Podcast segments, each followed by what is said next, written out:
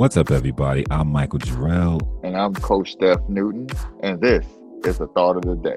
Join us weekdays as we share our perspectives on life with a thought for the day that we hope will motivate and inspire you to live out your life's purpose. The thought of the day is losers visualize the penalties of failure, winners visualize the rewards of success. During my time as a basketball coach, it was way before then. It was probably maybe when I was in college, my first year. Came home and spoke with one of my cousins, and I couldn't kind of figure out like you know why my shot wasn't falling. I knew I changed my form, so everything had to come back together. And he sat down and told me, if you visualize yourself making the shot, then it'll work. I was like, nah, I don't believe that. I don't know what you're talking about. But when I realized it, he said, well, try with me. Um, he said, this is what you do.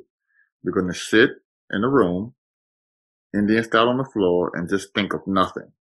And I was like, yeah, I don't know what this is going to do. I don't know if he's trying to relax me or I don't know what's going on here. But as I thought about nothing, then I started to visualize me hitting certain shots, taking one dribble, pull ups. I couldn't understand. I said, um, you know, did it for like 15 minutes.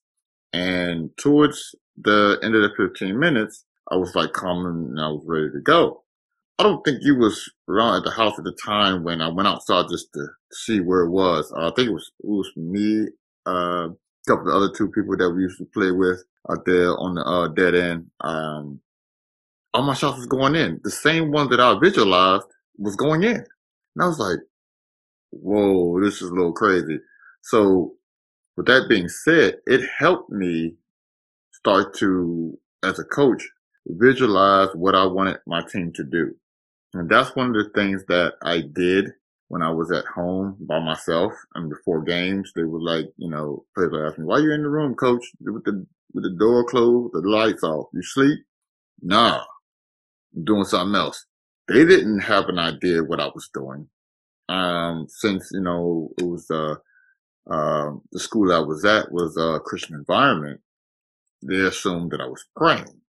It's a form of prayer to me, um, because I had a sense of calmness, a sense of peace. And when I visualized those things and the way the game played out and how we won those games, I really believe that, you know, by visualizing your success it helps get you further.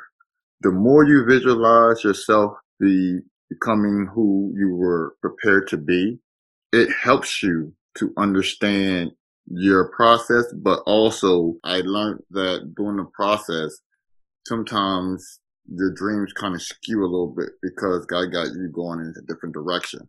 You may have one direction, but God has a direction for you. So when you feel like you're in your element, and it feels like, okay, this is what I'm supposed to be doing, that's when you have that confidence. Like, I know what my, I want my success to look like, but I'm embrace each part of this until that time arrives. My success now, I feel as I did a lot for the players.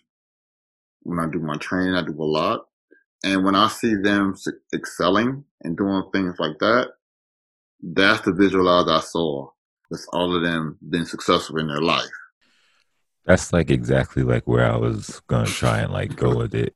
When I saw this, I was like, all right, cool. Like it makes sense to me, especially from like an athletic perspective. Like obviously you want to visualize yourself being successful with anything, not just in sports, yeah. just whatever aspect you have in your life. Like you want to visualize positivity and hopefully, you know, those things eventually come to fruition.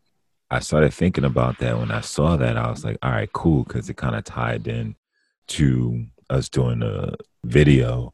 And, you know, I had the visualize shirt on and it kind of just like made sense that way. But then I started thinking about the light episode that we did where we mm-hmm. were talking about being able to see the light at the end of the tunnel, but also appreciate the present moment.